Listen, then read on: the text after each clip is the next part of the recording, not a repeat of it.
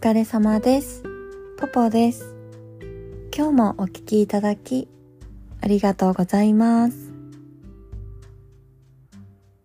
私ですね、今年の夏、コロナに感染してしまって、で、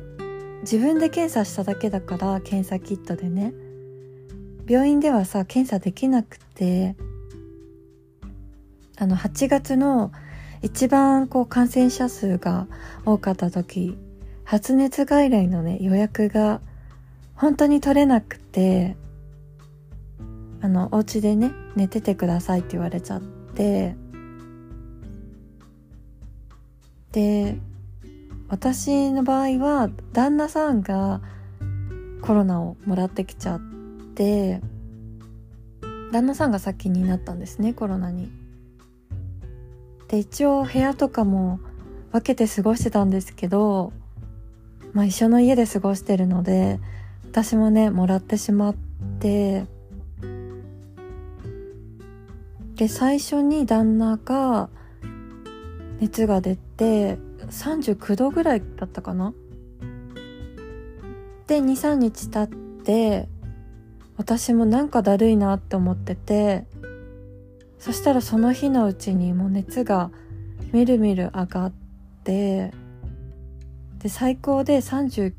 度2分まで行ったんですね。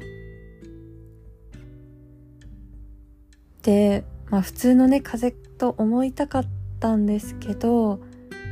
もう症状がね、全然普通の風邪と違って、で、最初は私頭痛がひどくて、で、でも寝たらね、寝て起きたら、もうピピタッと治ってて、で、そしたら次、咳が止まらなくなったんですね。私の経験だと、こう咳ってさ、こうだんだん収まっていく感じだと思うんですけど、その時の咳は一日でこうぴったりこう収まったんですね。で、次鼻水がもう止まらなくて、でもその鼻水もさ、だんだんと治っていくもんじゃないですか。だけど、2日でもうピタッと収まって、で、やっぱりね、これコロナかなと思って、もうさ、なんか、ウイルスがね、いろいろ移動してんのかなって思うぐらい、毎日の症状が全然違うくてですね。でも食欲も普通に、まあ、食べれた方だったし、まあ、熱も3、4日で下がったので、まあこれは軽症なんだろうなとは思ったんですけど、まあ自分の中では辛かったですね。やっぱ9度を超えるときついです。で、熱下がったって思った次の日から、味覚がね、一切なくなったんですよ。で、何食べても味がしなくて、でもね、こう、ハッピーターンだけは、なぜか味が分かって、なんかね、パウダーっぽいものが、こう舌がね、味を感じやすいのかなって思ったんですよね。で、なんかやっぱりさ、味がわかんないのってすごいストレスっていうか、私は結構食に対するウエイトが高いので、食べることが結構好きですし、だから地味にストレスでしたね。で、味覚障害も、まあ、だんだんだんだん治っていって、今はね、80%くらい回復したと思うんですけれども、今でもこう繊細な味がわからないんですよね。だしとか、繊細な味が、お味噌汁とかかな。なんかこう、だしの味がわからない気がします。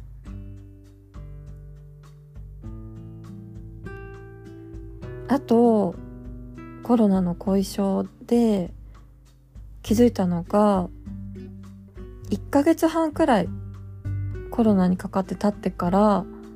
シャンプーする時にねこう抜け毛がちょっとすごいかもって思ってたんですよ。だけどこう生理前とか抜け毛が私多くなるので、まあ、生理前かなと思ってあんまり気にしてなかったんだけどなんか嫌にずっと続くなってかすごい量が抜けるなと思って調べたらコロナの後遺症で抜け毛があるっていうのが分かってでそれが分かってからはこう亜鉛サプリとか、まあ、プロテインを飲んだりあとビオチンは前から飲んでるんですけどそれも飲み続けたりしてるんだけどむしろ増えてる感じであと髪の毛がさ全然伸びなくて。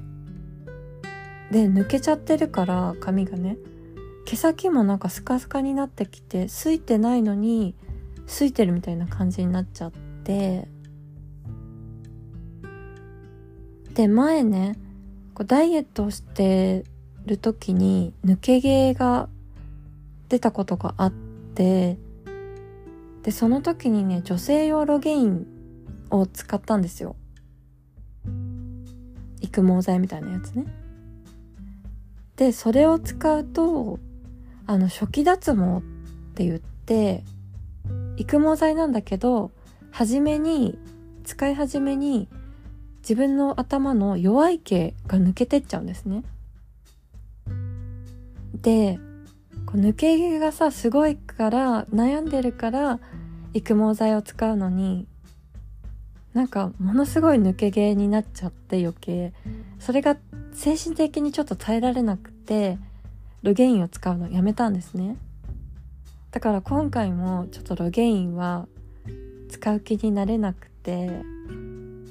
そのままさこう抜け髪の毛が抜けていくのを 何もできずにねちょっとサプリをとかは飲んでたんですけどもう見守るしかなかったんだけどちょっと美容院に行った時にあの相談っていうかちょっと見てもらったら、うん、やっぱりちょっと少なくなってるかもねみたいになってでその時に高濃度ビタミン C 点滴がコロナの後遺症にいいっていうのを聞いてで私すぐ試したんですね。で私点滴だと白玉点滴を前にやったことがあったんだけどまあ点滴なんでさ刺す時ちょっと痛いんですけどでね高濃度ビタミン C 点滴はまあもちろん点滴刺す時痛いんだけど、まあ、注射の時もなんだけどそのね点滴を刺して液が入っていく時がものすごい痛いんですよ。なんかね二の腕と肩のね血管がむぎゅって広がってる感じでそれがねすっごい痛くてチクチクじゃなくて鈍痛って感じなんですけどなんかね血管が細いと余計痛いらしいんですよね。でこのビタミン C 点滴はなんかゆっくり入れた方がいいらしくて1時間ぐらいかかったんですね。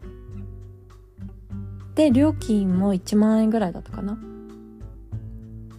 まだねちょっと昨日やったばっかりなので効果がわからないんですけれどもあとはねちょっと抜け毛対策として聞いてるかわかんないけど酵素玄米も作って食べてるんですね今。